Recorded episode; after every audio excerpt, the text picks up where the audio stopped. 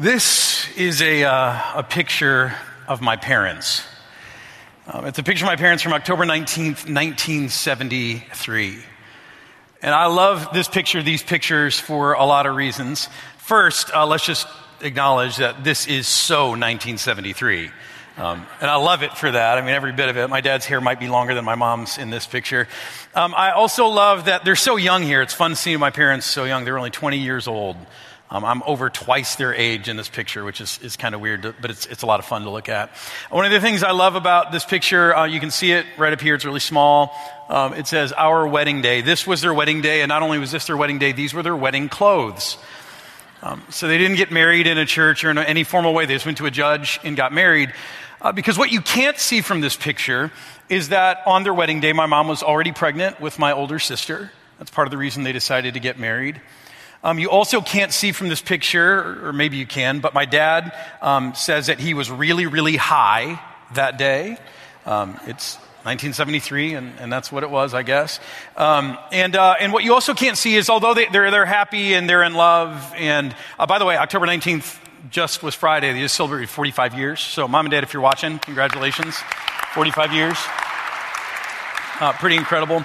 Uh, but what you can't see also from these pictures, um, through all the, the other stuff is um, that there's a lot of pain here.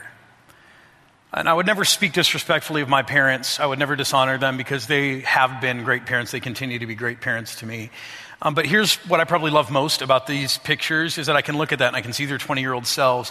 I can see all of the, all of the hope and all of the, the excitement about their future, but I also can see what my parents were at this time when they were starting our family. They were young kids who were horribly lost. If you would have known the families that they grew up in, if you would have understood more about their households that, that they came from, you, you would understand more why I say that. And I, I wish I could tell you all of it. There's just not enough time.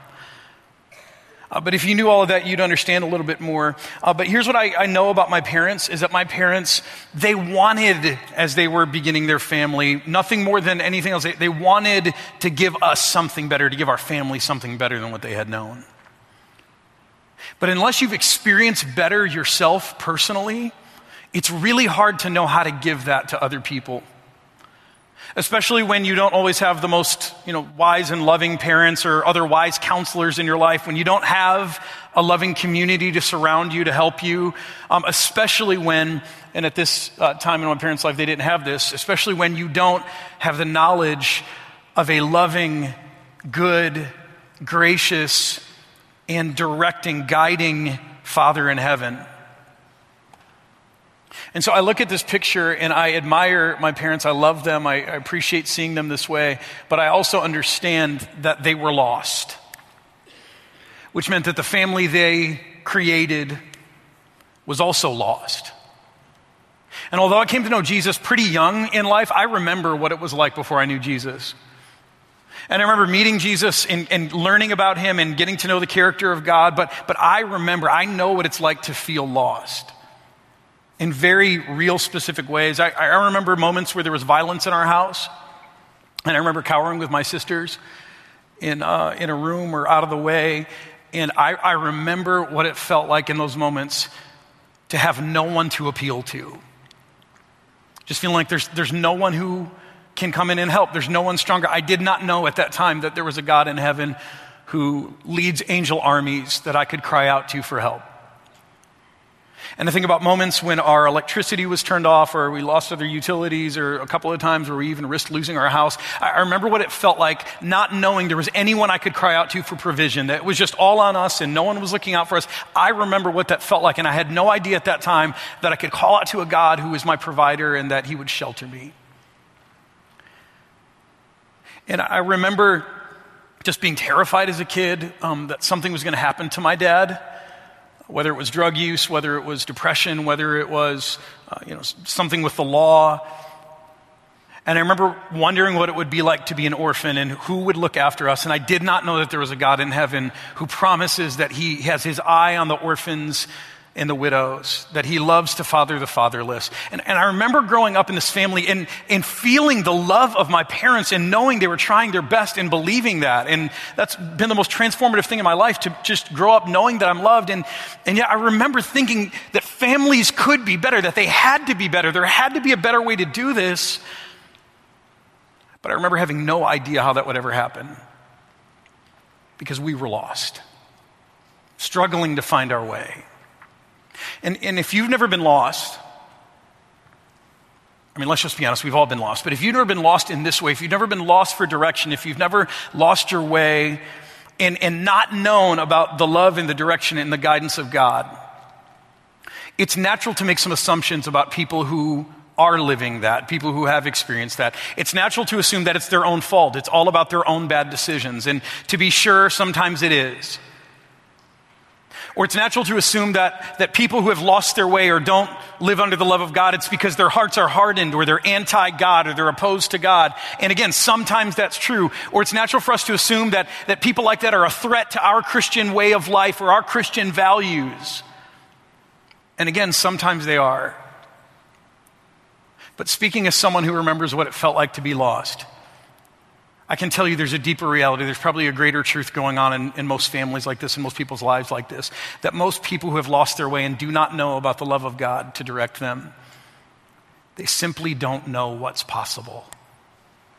They can't imagine what it's like to live life under the love, under the mercy and compassion, under the direction, under the power of a God of infinite possibilities.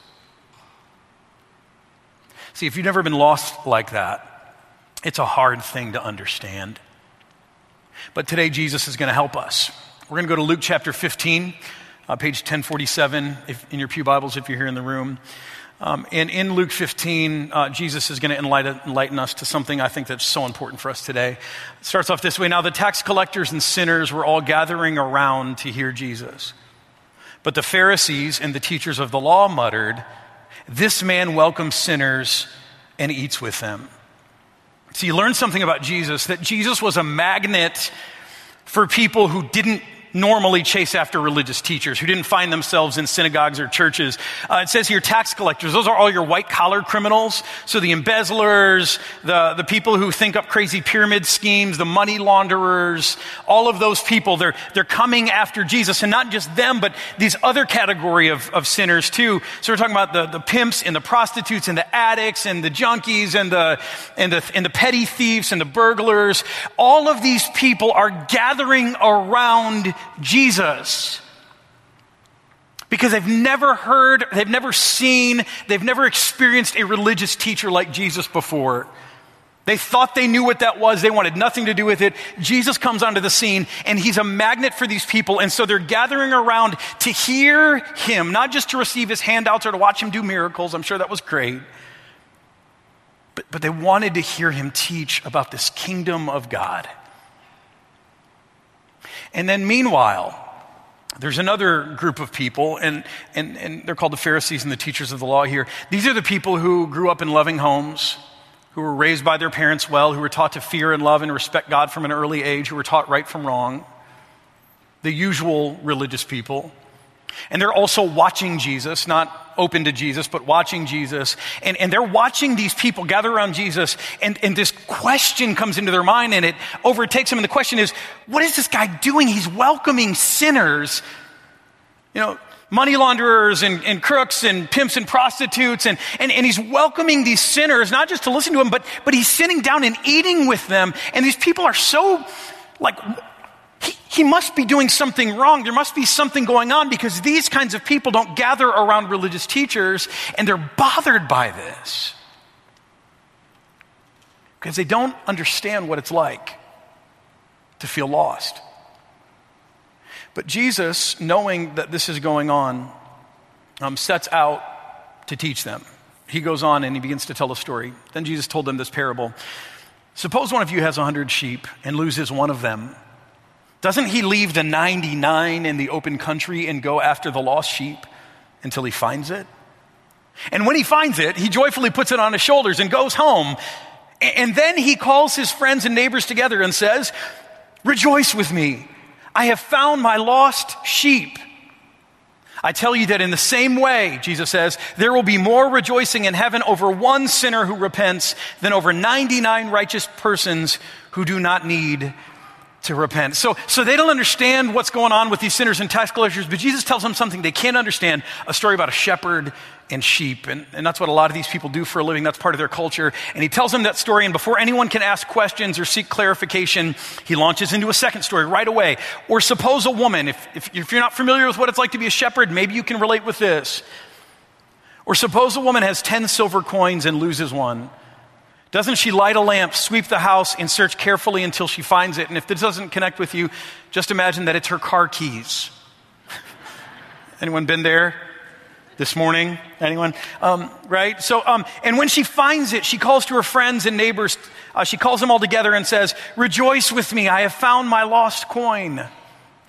In the same way, I tell you, there is rejoicing in the presence of the angels of God over one sinner who repents. So, in, in both of these stories, there is something lost. There is a finder of those lost things. They find what's lost. They're, they're so delighted to find it, but not only are they delighted, they take it a step further and they gather their whole community around them, and together they celebrate that the lost thing has been found. Now, I'm sure that the uh, teachers of the law and the Pharisees are sitting there listening, saying, okay, that's sheep, that's coins. And before they can ask questions or object or say anything else, Jesus launches, launches into a third story.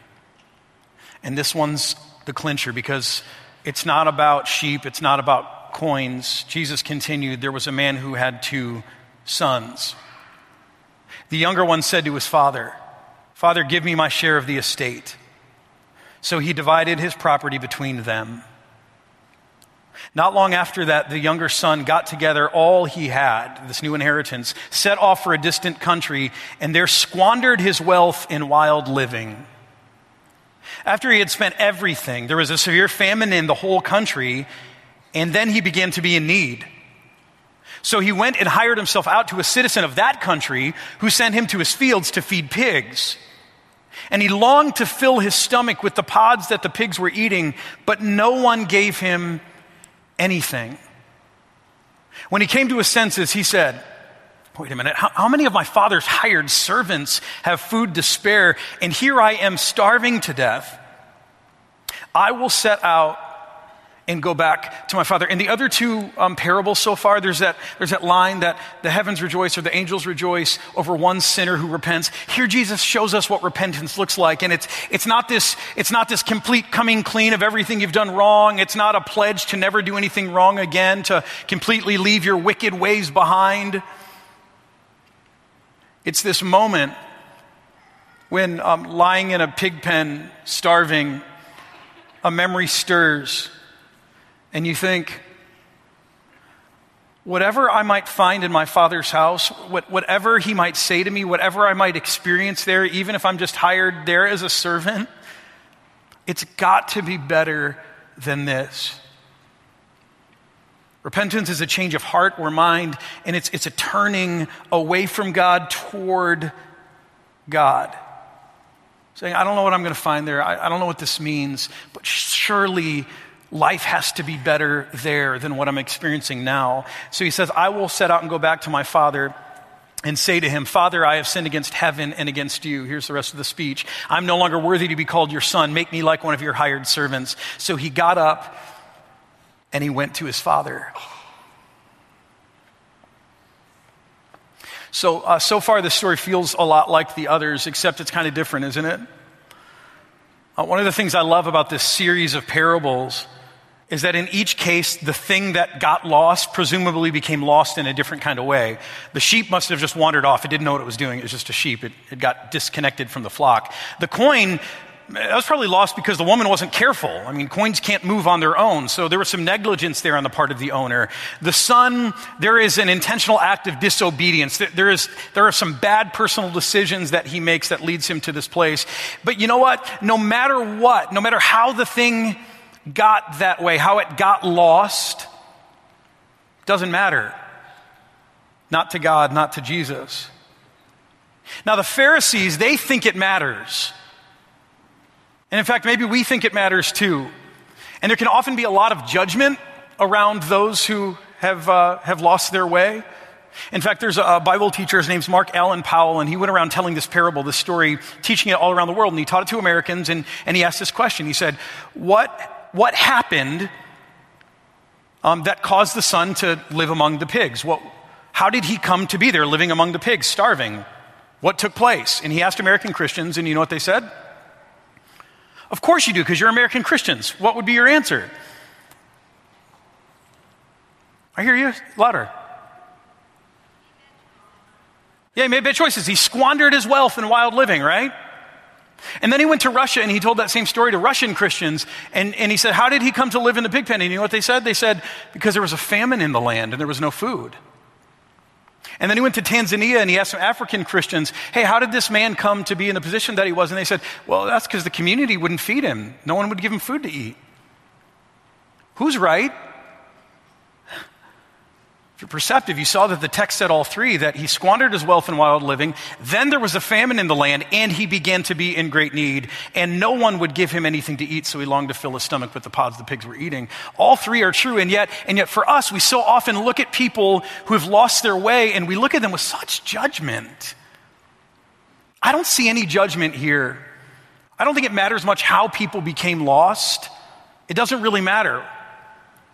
The reality is they're lost. And, and in any case, uh, this young son, he's at this rock bottom place, and a memory stirs, and the memory is of his father's house, the generosity of his father's table, the kindness of his father, the graciousness of his father. And so he decides he's, he's going to turn toward home. And he's going to ask for his father's help because whatever he finds there, it has to be better than where he is in that moment. And now, watch this. But while he was still a long way off, his father saw him and was filled with compassion for him. And he ran to his son, threw his arms around him, and kissed him. I want to ask you right now what do you observe about the heart and the character of this father? Go ahead. What do you see? Love. What else? Compassion. Yeah forgiveness. Yeah, I, I love this. That um, here's, here's another thing I see that um, presumably, since the day his son has left, the father has been perched at the head of that road, watching because while he was a long way off, his father saw him. That means the father's been waiting. And so here you have this watching, waiting father who is filled with compassion, not judgment, even though his son made a lot of mistakes and bad things happen. There's no judgment in him, there's only compassion for him. And, I, and, and he's got this deep, unconditional love and forgiveness. He runs to his son, throws his arms around him, and kisses him. And, and, then the son, he's been working hard on this speech, so he's got to get the words out of his mouth. Here's what the son does. The son said to him, Father, I have sinned against heaven and against you. I'm no longer worthy to be called your son. And, and so he puts it out there, Father, I, have made a big mistake. And, and it's almost like the father doesn't even hear that. He's already got in mind what he is going to do. And, and so the son is, is not even through his whole speech. He doesn't even get to the end of it. The father's saying, No, okay, it's okay, it's okay. Look what he says. The father said, Servants, quick Bring the best robe. Notice he doesn't say, I need some time to think about this, son. You, know, this, you hurt me here. This is going to take me a little while. You, you got to give me some time and space. No, there's none of that. It's, it's, it's quick, quick. Bring the best robe and put it on him. Put a ring on his finger and sandals on his feet. Bring the fattened calf and kill it. Let's have a feast and celebrate. Why? For this son of mine was dead and is alive again. He was lost and is found. So they began to celebrate. And this parable turns out the way the other two before it did. The, the finder finds his lost thing, and he's so glad, or she's so glad, he's so glad that, that he rejoices. And not only does he rejoice, but he gathers everyone he knows together, and he says, Rejoice with me, something great has happened. My lost thing has been found. Except this isn't the end of the story. Uh, the story goes on. This, this part of the parable, this uh, third parable, has uh, another section. And I think it's a really important section. I, I think there's some questions that we need to wrestle with today from this. It says, Meanwhile, the older son was in the field, the older brother. And when he came near the house, he heard music and dancing. So he called one of the servants and asked him what was going on. Your brother has come, he replied, and your father has killed the fattened calf because he has, has him back now, safe and sound. And the older brother became angry and refused to go in. So his father went out and pleaded with him. But he answered his father, Look, all these years I've been slaving for you, and I never disobeyed your orders. Yet you never gave me even a young goat so I could celebrate with my friends. But when this son of yours who has squandered your property with prostitutes comes home, you kill the fattened calf for him. The father had two sons. And what we see in this moment is that both of them are lost. Sure, the younger son took his inheritance and he went away and squandered it, and he ended up hungry and starving and feeding pigs, which is something no good Jewish person would ever do. Frankly, no disrespect to any of you who raise pigs, but if you've ever been to a pig farm, you understand.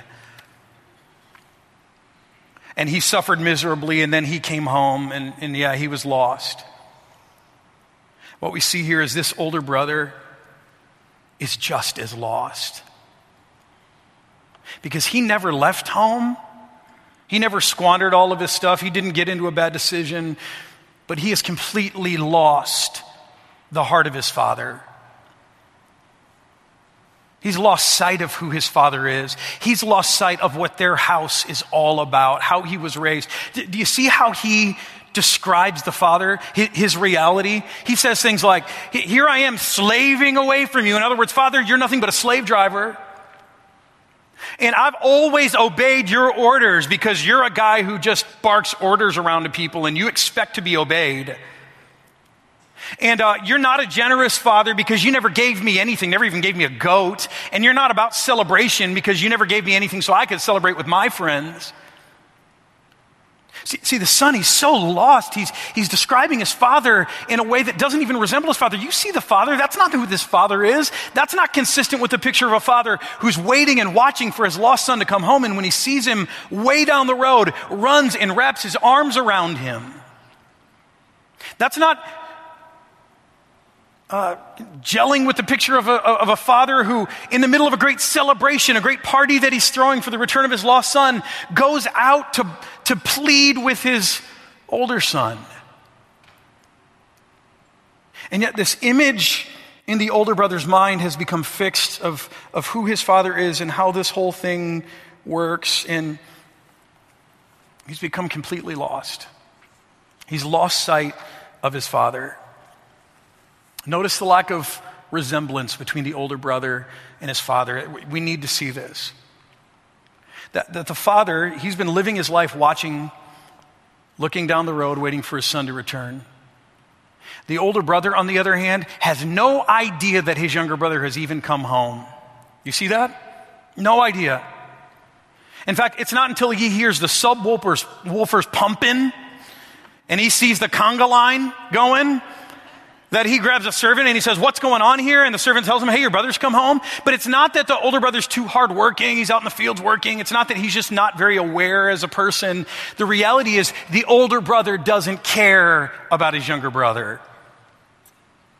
When his younger brother left the house, and probably even before, he had written him off. And for the older brother, life is better without troublemaking younger brothers in your life. See, the father watched and waited every day for a sign that his son was coming home. The older brother, he had moved on. We see that in the father. The thing the father loves more than anything else are his sons, both of them. And yet, the older brother, what does he love?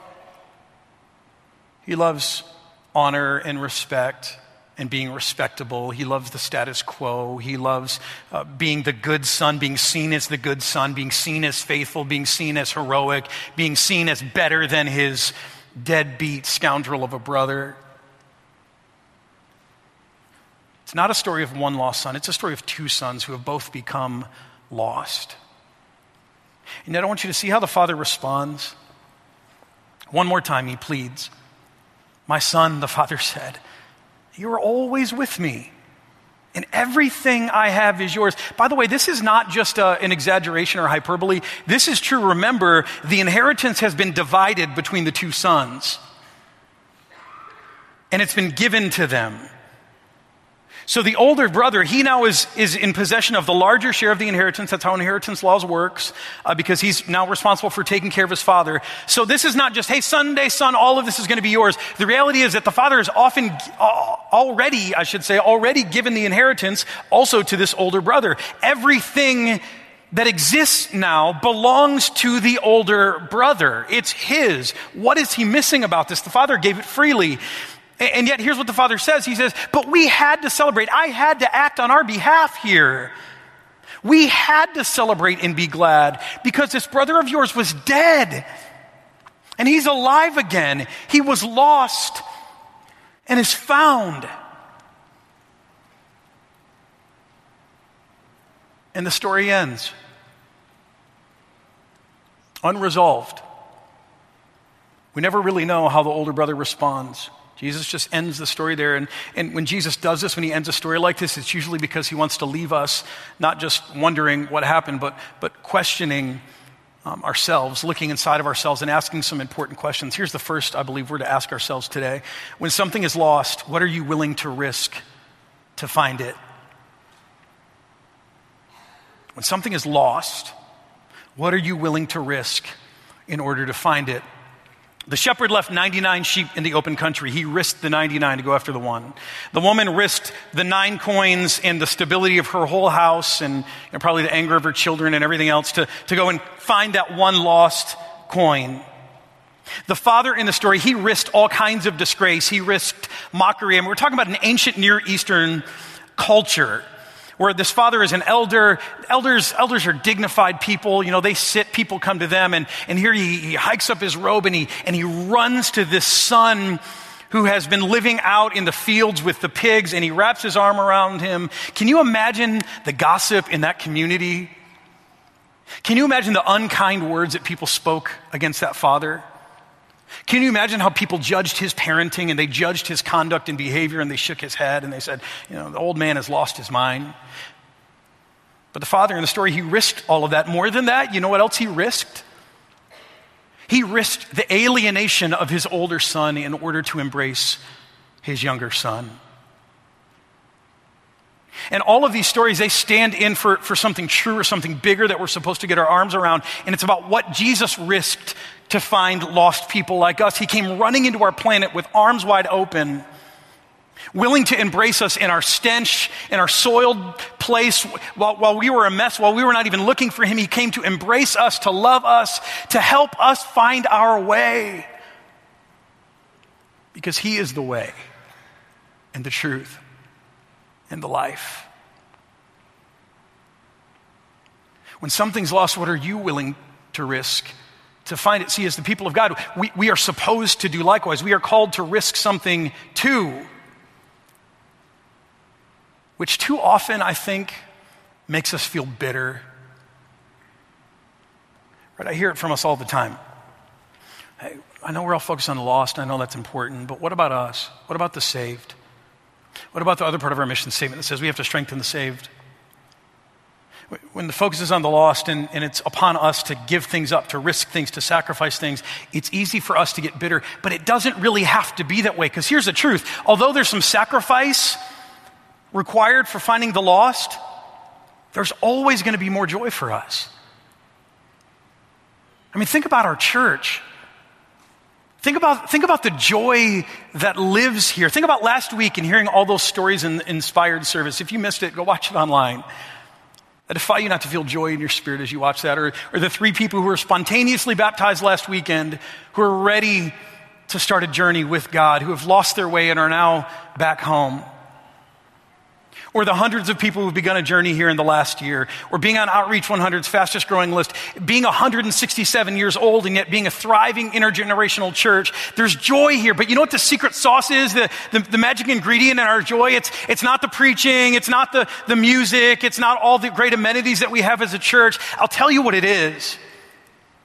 That for decades we have been a church who is unapologetically focused on the mission. And Steve Hauer said it for 30 years as our leader. He said, The church is not the mission. It's been established by God to accomplish the mission. The mission is, does anyone know?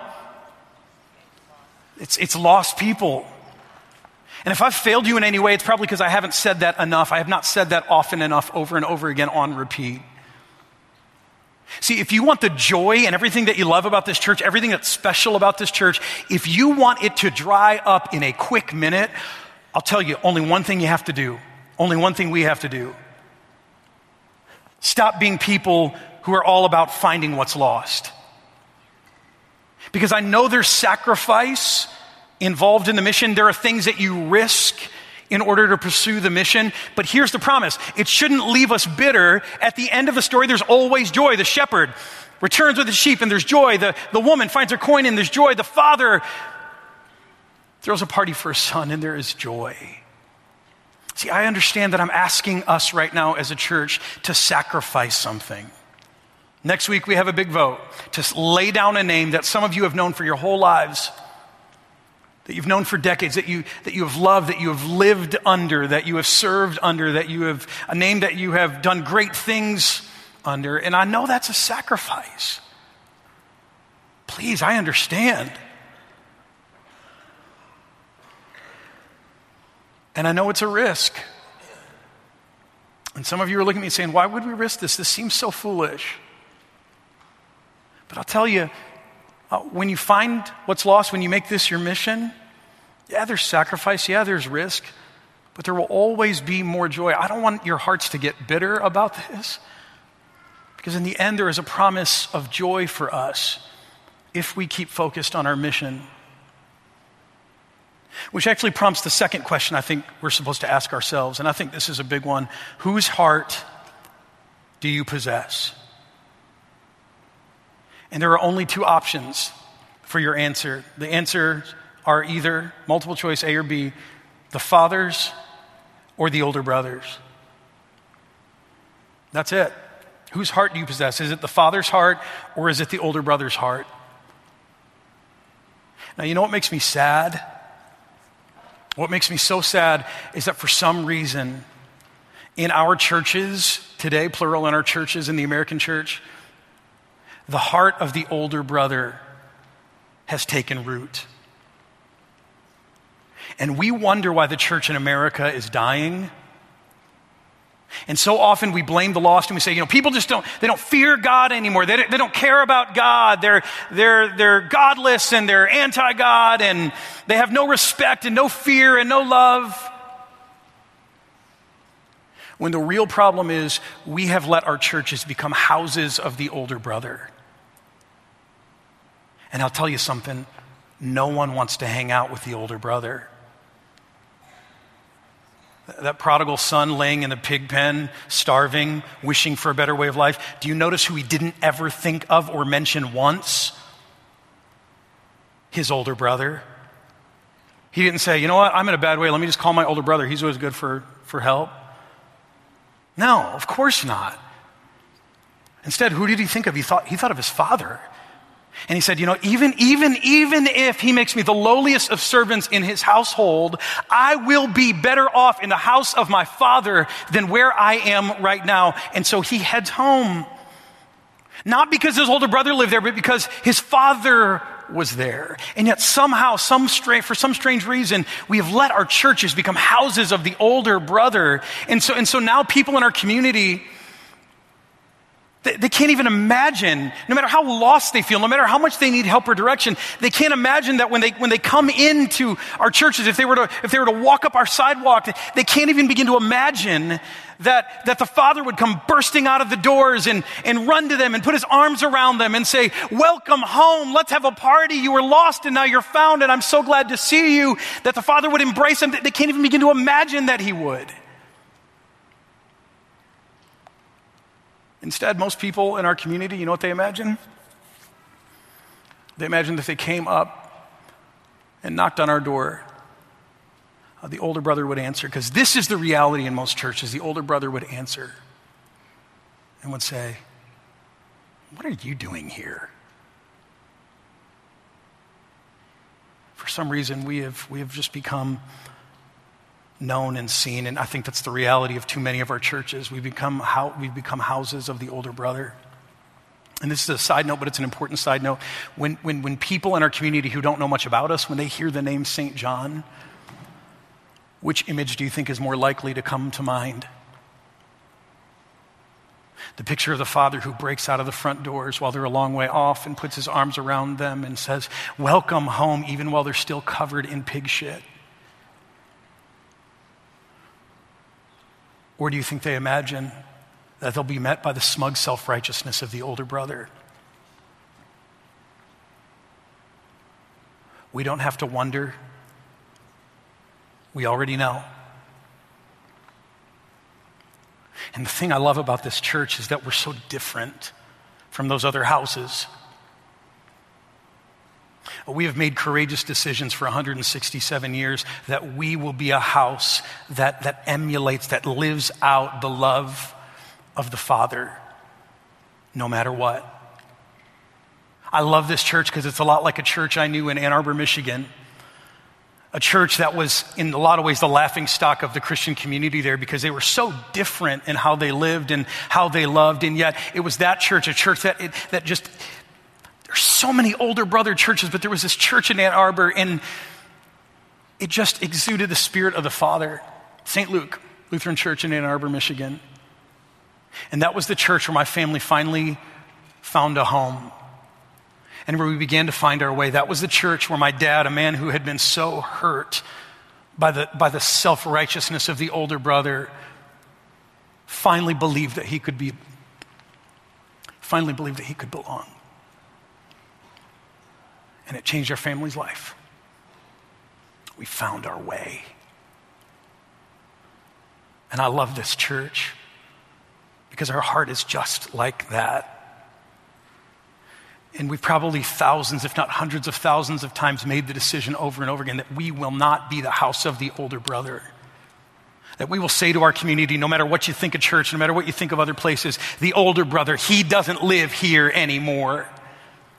That this is a place where you can expect an embrace and a celebration and a welcome home and much rejoicing. And before us next week, there is a, there's a decision before us to lay down a name and to pick up a name that communicates that this is a place that lives out the heart of a father.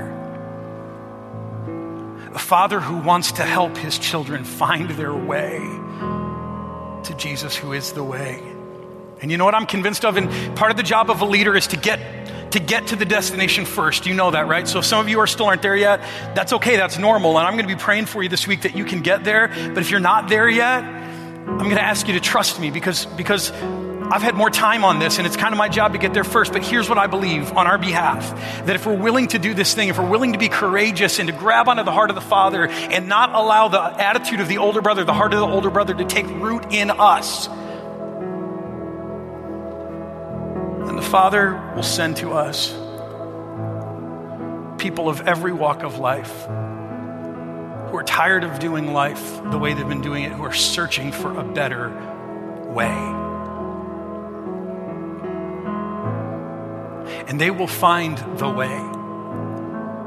They will find life here. And they will experience the embrace of the Father through us and we will see people come to life in droves. Not because we're special, but because the Father's heart will reside here so strongly that people will be drawn to it. And I know there's risk, I know there's sacrifice. But can you imagine the joy? Pray with me. Father in heaven, thank you for being the Father who runs after us, who does not require us to clean ourselves up, to get our act together, to make heartfelt speeches, to prove ourselves. Thank you for seeing our first intention of return to you, our longing for something better. And thank you for meeting us on that path, finding us, embracing us, and bringing us home.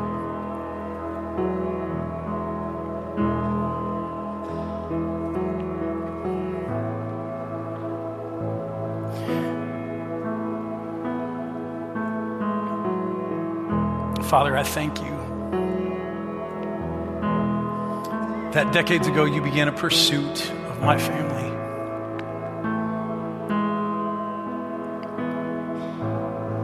And you didn't quit.